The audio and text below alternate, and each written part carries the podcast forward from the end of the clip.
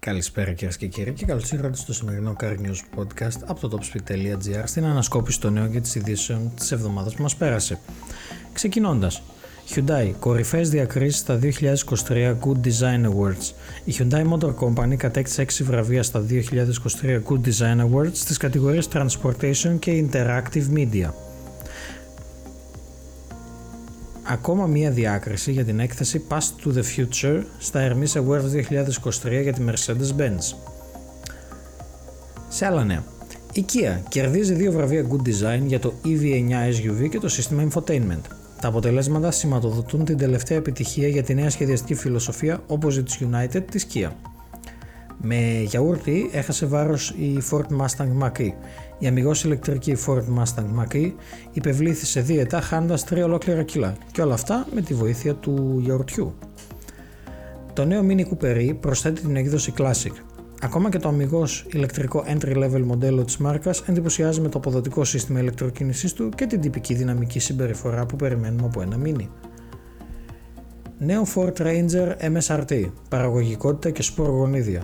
Το ολοκένουργιο μοντέλο θα διατίθεται για παραγγελία στους επίσημους εμπόρους της Ford Pro την άνοιξη του τρέχοντος έτους, ενώ οι παραδόσεις αναμένεται να ξεκινήσουν μέσα στο καλοκαίρι.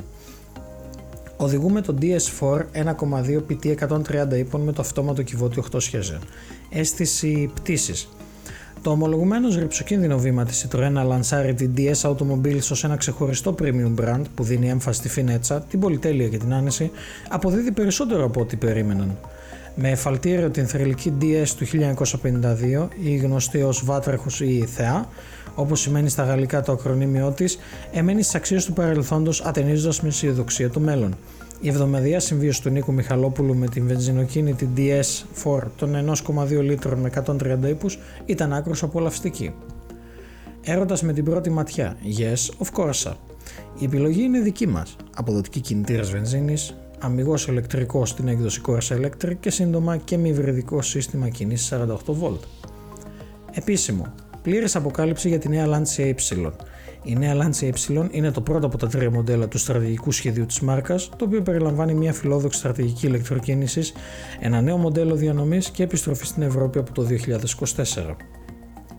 Η Hyundai προχωρά στη δημιουργία του Ionic Lab. Οι επισκέπτες θα γνωρίσουν το βραβευμένο Ionic 5 της Hyundai, το Ionic 5N υψηλών επιδόσεων, καθώς και το μέλλον της ηλεκτροκίνησης. Προβολή του νέου Mini Countryman στο Attica City Link με τη χρήση AI.